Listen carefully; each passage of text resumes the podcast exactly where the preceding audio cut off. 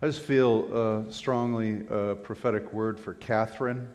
I don't know how many Kathys we have here, but if someone goes by Catherine as well, just stand up. We want to. I want to just share, uh, Catherine, that uh, the Lord says that though your wings have been broken, they have been clipped. I'm going to restore them, and you are going to reach greater heights. And you feel that you've been broken, and God is going to restore you. He wants you to know that. So rise up and be healed and let the Lord be that, that wind that's going to lift you up. He will restore you in your healing and your spirit.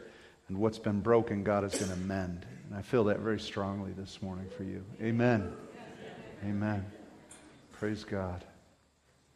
Amen. Let's turn to the word of the Lord. Would you please turn to 1 Peter chapter 4?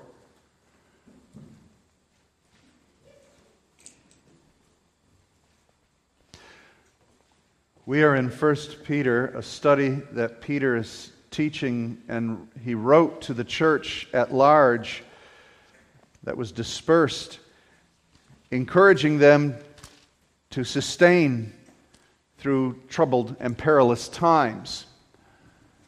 And it happens that as we are in our study today concerning suffering for Christ, today happens to be Persecuted Church Sunday where we are praying for the persecuted church around the world. Churches around the world are praying for our sisters and our brothers who are being persecuted.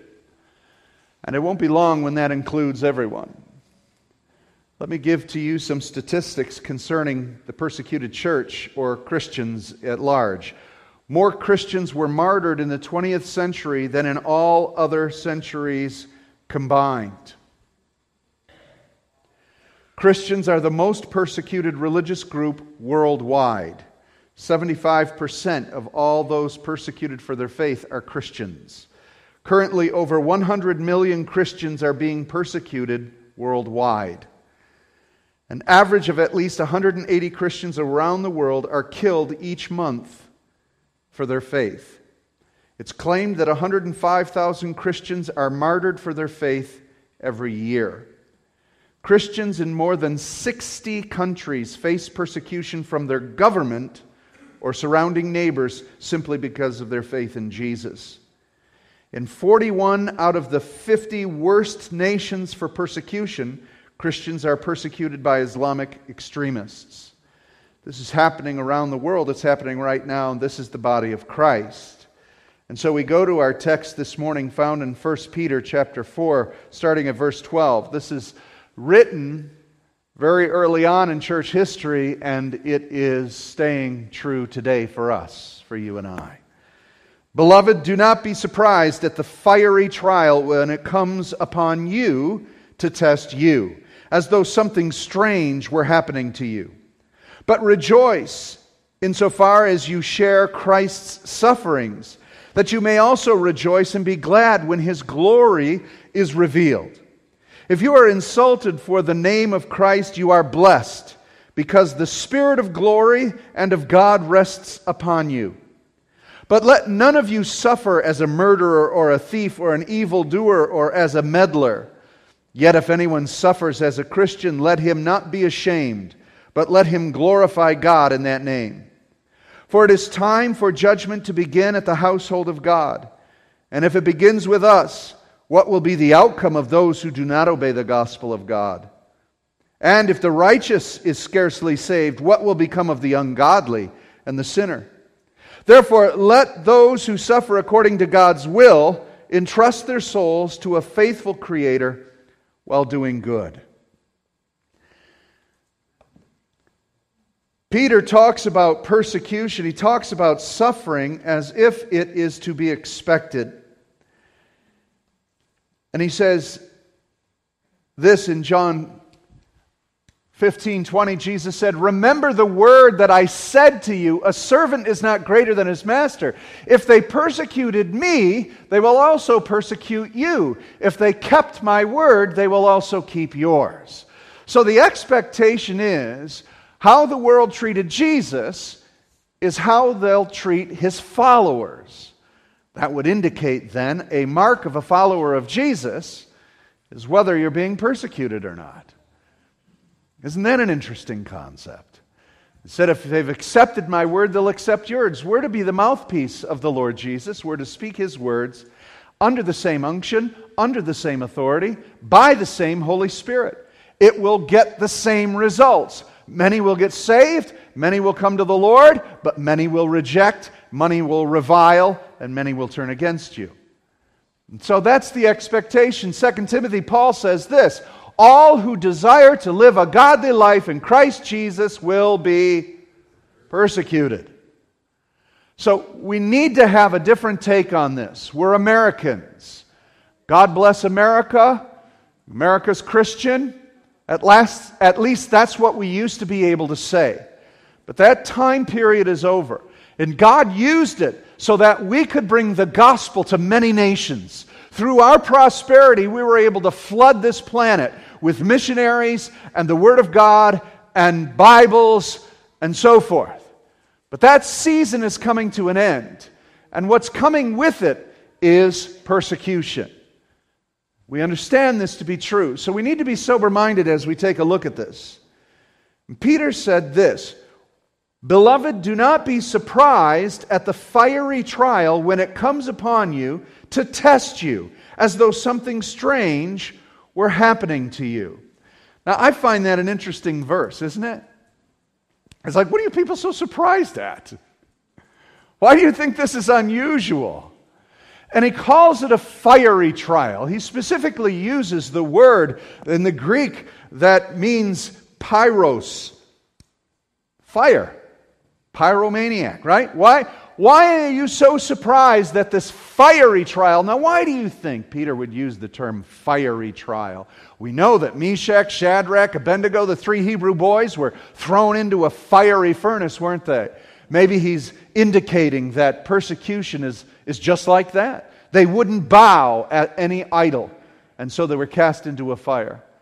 But even more specifically, he's saying your fiery trial is because at this time, Nero was burning Christians. He was hanging them up, crucifying them, dipping them in tar, and burning them, and causing them to be flames in his courtyard so that he could light his gardens in the evening. And so he was specifically speaking to the fiery trial that they themselves had. And he says, I don't want you to be surprised by this. You shouldn't be wondering, how could this be happening? When Jesus himself said that they will treat you as they treated me, and you'll understand that blessed are those who are persecuted for my sake. He said this shouldn't surprise you. Do not, he uses the word twice. He said this is not something strange and this should not surprise you. You should not be astonished. You should not be shocked. Again, if you know the gospel and how Jesus was treated, the church will also be treated in this manner. And so, we should not be surprised by this. It shouldn't be strange to any of us. But this is America. We have rights, we have freedoms, as our government demands. And as you saw, how many governments are opposed to Christianity? 40 out of the 50 were that government sanctioned persecution. And uh, it seems to me that if there's any sanctioning going on right now by political correctness and governmental authority, everybody seems to be looking the other way when it comes to persecution to Christianity in America. Now, why would they persecute us? Well, the church opposes sin. The church calls out that which is sin, and as prophets, we declare what is right and what is wrong. We speak against murder, we speak against cruelty, we speak out against the weak, the unborn, we speak against that which is sin. We call the sin of the land to repentance. Why wouldn't we be persecuted? Are we doing those things? And I think we're starting to feel the necessity to do those things because basically our culture is in the toilet and Christians are now beginning to speak out about it because the, the extremism towards sin and immorality is encroaching on every aspect of our life and culture. Our entertainment is saturated with it. uh, the personal liberties of people is saturated with it. And so now comes the defining moment of the American church. And guess what, folks? In that defining moment, it defines us as what? Those opposed to these things. Therefore, what will come with it? Persecution. Don't be surprised.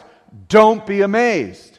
Can write your congressman. We can speak about the laws that we have. We can go to the Constitution. We can declare what it says there and here. But ultimately, brothers and sisters, you've got to understand one thing. If you're going to live like Jesus, talk like Jesus, and speak out as Christ did, you will be persecuted. Don't be surprised by this.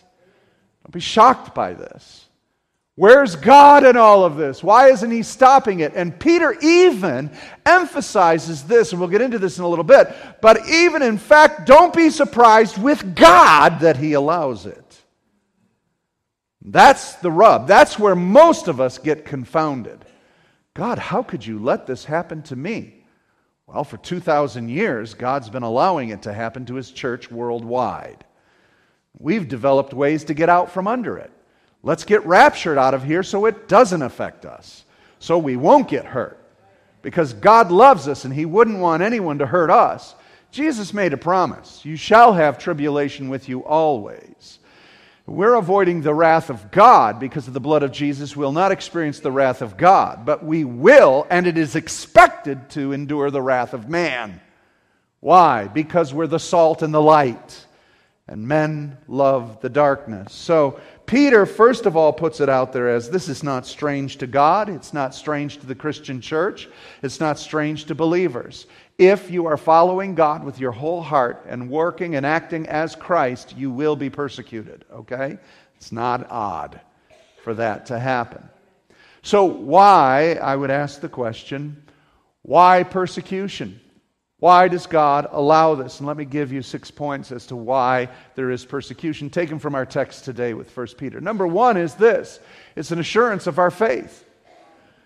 If you're being persecuted for your faith, you can be sure of your light shining. So, number one, you're being effective. You may not like it, but you're being effective. The gospel is becoming effective.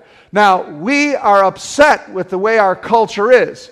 Now, we may have, and it may have been on our watch and previous generations' watch, but we've seen the morality of our country fail and our Christianity become weaker and weaker and weaker as we've looked towards programs and events for people instead of saving souls. It's become weaker and weaker, but now on our watch, this day, today, our faith needs to rise up and you're going to see greater persecution. It is going to divide the body of Christ. Classic example is same sex marriage.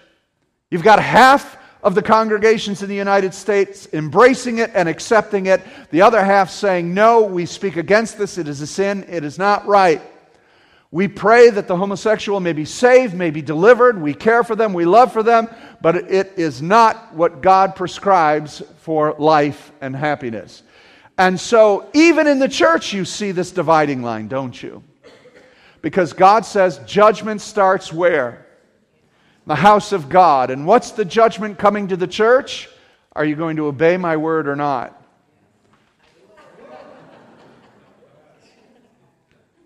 Five weeks of sermons. They're already done, so we don't need them anymore. Hopefully, you remembered them.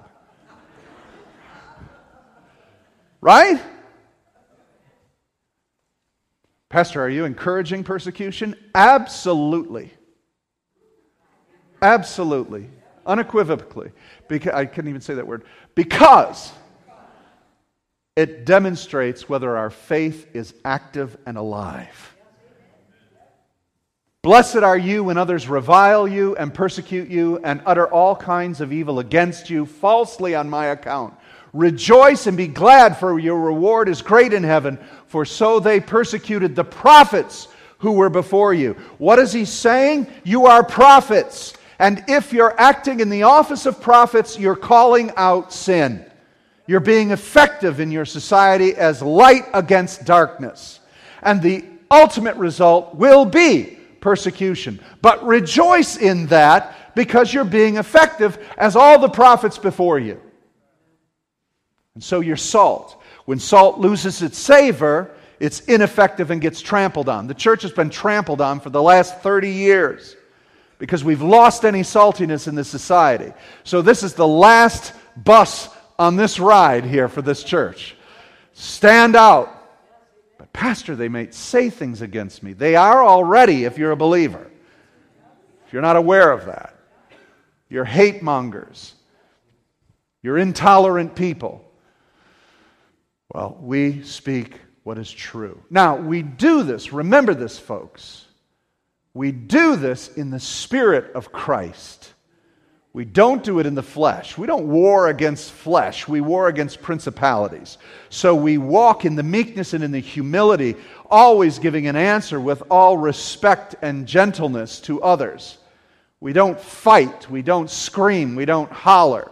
We don't arm ourselves. Our warfare is in the heavenlies but we speak the truth, what? In love. Number one, persecution shows, as Peter is saying, that our faith is effective, and it's an effective witness. He says this I don't want you persecuted for being a murderer or a cheat or stealing. I don't want you boo hooing in jail because you did something against the law. What I want you is if you're going to be in jail, I want you there because your witness to Christ is what put you there. That's what he's basically saying. Some of you spent some time in jail. How many of you stood in abortion, at abortion clinics? How many of you in the past years, when you were arrested, you were pulled out for sitting in front of the doors of an abortion clinic and they would arrest you and charge you with misdemeanors and so forth? Many of you paid fines for those kind of things. Many of you, again, are going to have to stand your ground and may be arrested for some of the actions that will be taken in our government. But you're willing, as a Christian, to make a declaration. We see the lady who would not issue marriage warrants, uh, uh, marriage licenses, and so forth.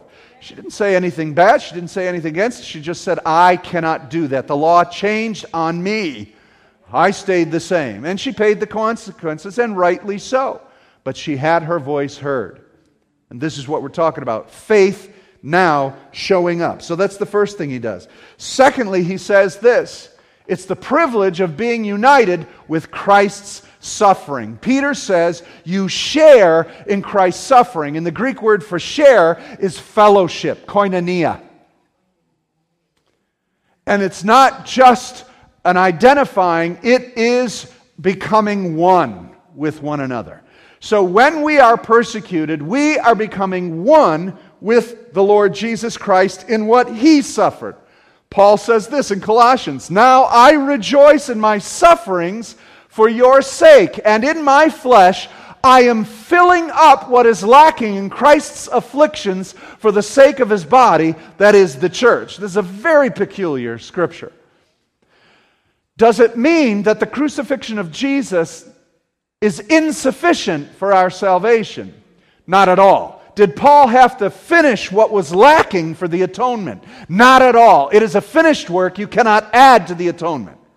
What he's saying, though, is that suffering for righteousness' sake is going to continue in the body of Christ. And we are filling it up until the full stature or return of the Lord Jesus Christ.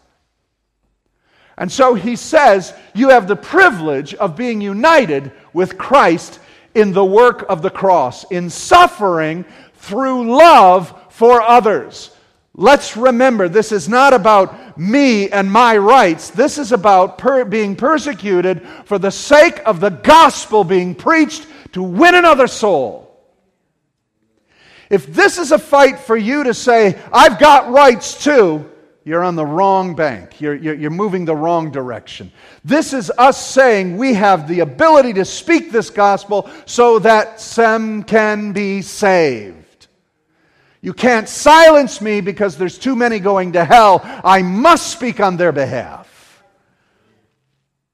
Of course, you can use the tact. You can use the fact that we have a constitution. You can use the thing that we have a, a, a rights and civil rights in our country. Go ahead and use that. But I hope you understand what I'm saying. The motivation of your heart is to win the lost.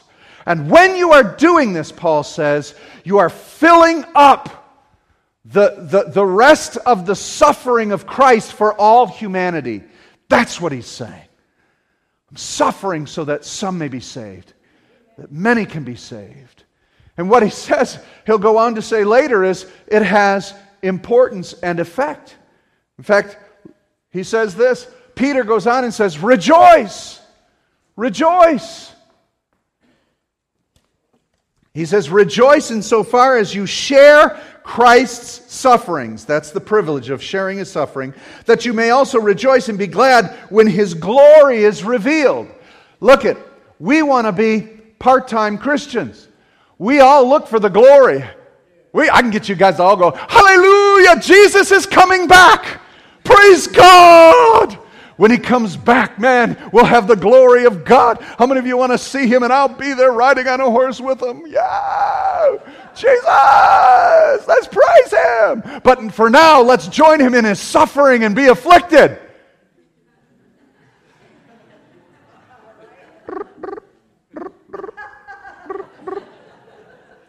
Crickets. This is what Peter's saying. Look at if you're looking to the glory, then you must join him in the fellowship of suffering. Rejoice in this. If you're going to rejoice in that, rejoice in this. We've got a job to do, people. We've got a world to be won. Our commission is not eat, live, and be happy. Our commission is go and win the lost. Our commission is reach them at the cost of your own life. Reach them because one spent his life for you. So repeat that action over and over and over again. And so rejoice in the trials of your persecution and suffering because that means your faith is active, it's showing up, and you are joining in the suffering of winning the lost with Christ Jesus. There's no higher privilege than that. And That's what Peter is saying in this portion of Scripture. And there are people around the world right now living out their faith. You've met them. You'll meet another one in a couple weeks. Pastor Naim Khoury from the Bethlehem Church in Palestine has been shot two, three times because of his faith. He continues to preach, he continues to suffer. They continue to do this work. Why? So that they can win the lost, man. This is what it's all about. And you've heard the testimonies, and all of us want to join in on that. So he says, Rejoice that you may know him in the power of his resurrection. I, I want to know that. And you may share, again, the koinonia of his sufferings, becoming like him in his death. How are you and I going to become like him in his death? Are they going to crucify us? Well, some of you may be crucified. I'll never forget in China, last time I was there, sitting with the students that I was teaching these young people from ages 20 to 25, 27 years old were sharing with me the dreams and visions that God had given them as to the Muslim nations they were going to die in. Excited to say, I'm going to die in Iraq. God has shown me that I'm going to die in Afghanistan, that I'm going to be able to give my life and preach the gospel unto death. These kids knew their assignment already. They were studying the word, ready to go when God would release them. And God had already given them visions of where. How can you join God, become like Him in His death? How can you become like Christ in your death? It's not the mode of death. Is it that we'll be beaten? Maybe. But the way we become like Him in His death is dying for another. This is our emphasis. There were, in the early church, we, there was a problem because of so much persecution that people began to wear it like a badge. I was persecuted for this. Now I'm a better Christian than you are. I was persecuted and they, they chopped my fingers off, so I'm better than you are. You only got beaten. I got this, I got that. And that was a problem in the early church. And that is not what we're measuring here. That's not what I'm talking about. What I'm talking about is loving Christ so much that you're willing to give your life for the sake of another, that we would die like Christ. Why did Christ die? To win the lost, to bring another to Him. And that's what Paul's telling us. We've got the power of the resurrection in our lives, but let's understand the fellowship of His suffering. And what we've made witnessing is a convenience instead of a duty. And so that's what he's talking about. Now he goes on, Peter goes on, and he says, it ignites the faith of others. God, I believe, is using in these last days the Chinese church, the Iranian church. Do you know that there's a revival going right now in Iran? We heard it. You remember last year's mission convention. That there is revival in Iran. The church is on fire. There's a revival in China that is uh, unprecedented and around the world. In Pakistan and in other regions where people are giving their lives, are preaching the gospel, and what's happening is as the governments and as, as these uh, leaders are trying to squelch it, it, it's like trying to stamp out a fire, and as they stamp it, the embers fly out and ignite others. Paul says this I want you to know, brothers, that what has happened to me has really served to advance the gospel. He says, so that it has become known throughout the whole imperial guard and to all the rest that my imprisonment is for Christ. I love that. They arrested Paul, put him in prison. Now he's got a prison ministry. The entire imperial guard knows about Jesus. Take him out and beat him, boys. And while he's being beat, he preaches to them. He shares the love of God. So many, I hear so many testimonies from the, the Chinese that as they were being persecuted and as they were praying and speaking to those who were persecuting them, they've never seen such a faith. And they said, I must believe in this God that you serve. Because despite my beating you, you still love me.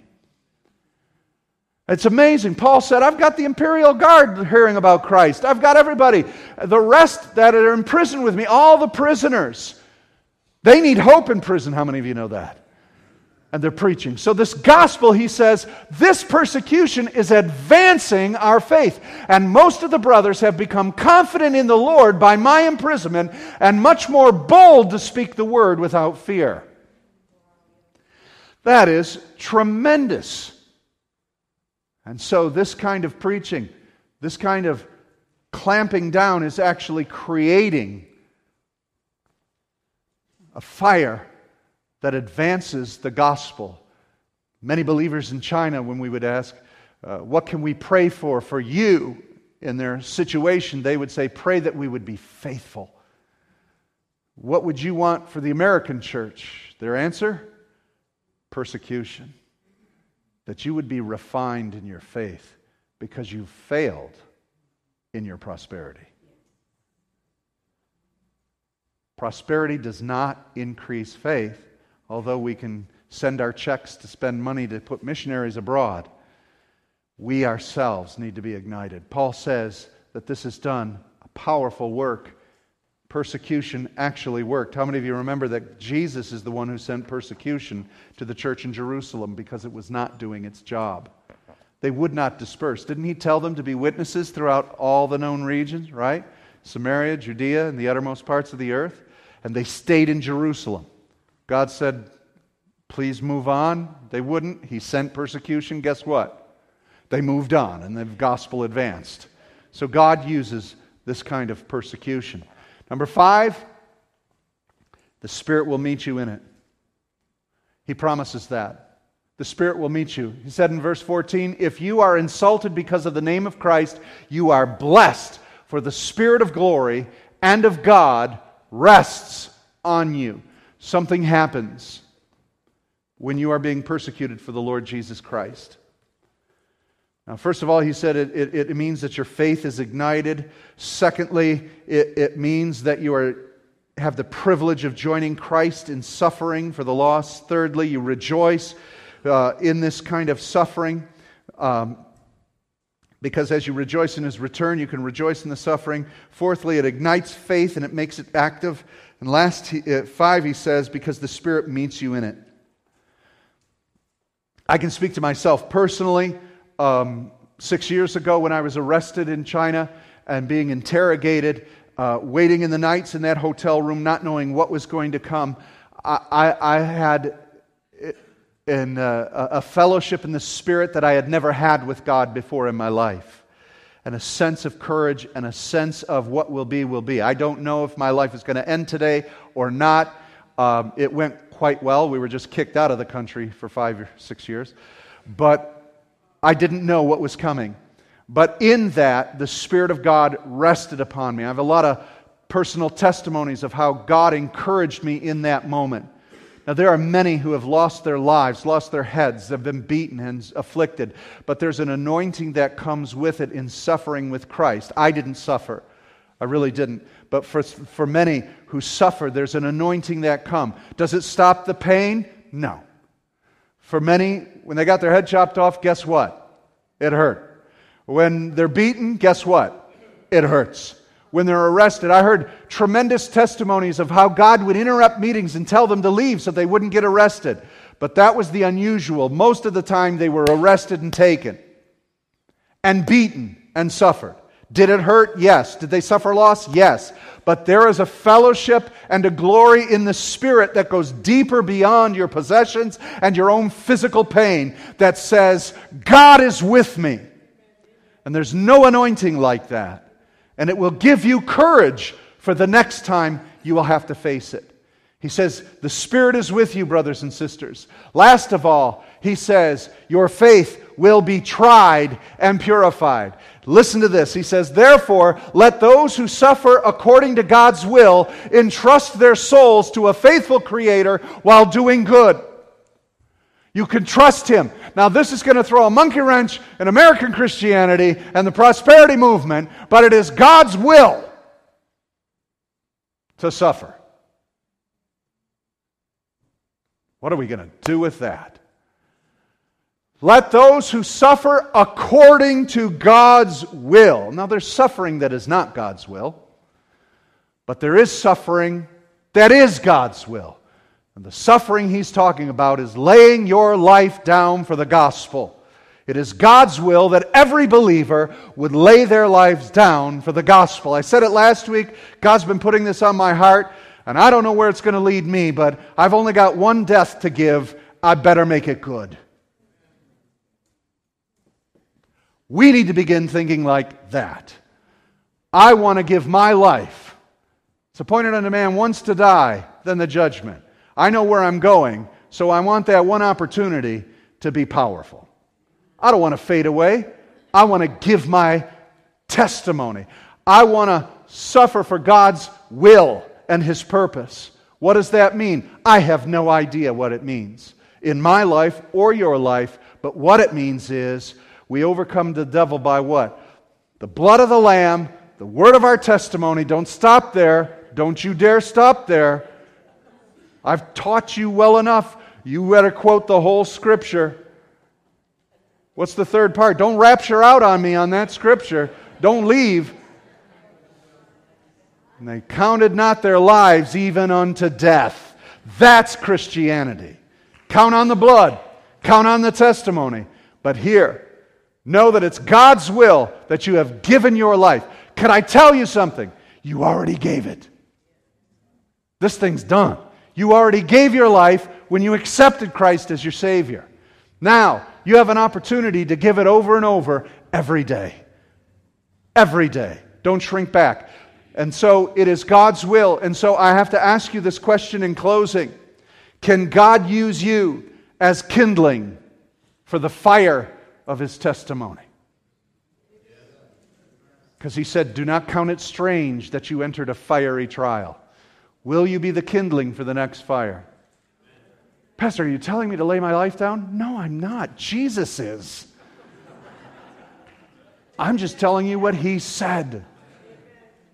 And so this is true Christianity. And Peter says, stand, hang in there. And we close with Hebrews chapter 13. When ask those who are suffering right now, there's one body, there's one people, there's one church. We are suffering persecution. In this area, in this room of the house, everything's pretty good right now. But two rooms down, all over the world, Christians are dying. It won't be long till they knock on our bedroom. And so, what do they ask? Pray for us. Pray for us. Because as Peter says, it is a privilege, it is the will of God, and it is an opportunity for the faith to increase. So remember those who are in prison as though in prison with them, and those who are mistreated, since you are also in the body. Let us pray for our body, the church. Let us not pray for them. Let us pray for us. Until you get that mindset, you'll not fully understand the persecuted. It's us, not them. Amen? It is us. Stand with me this morning.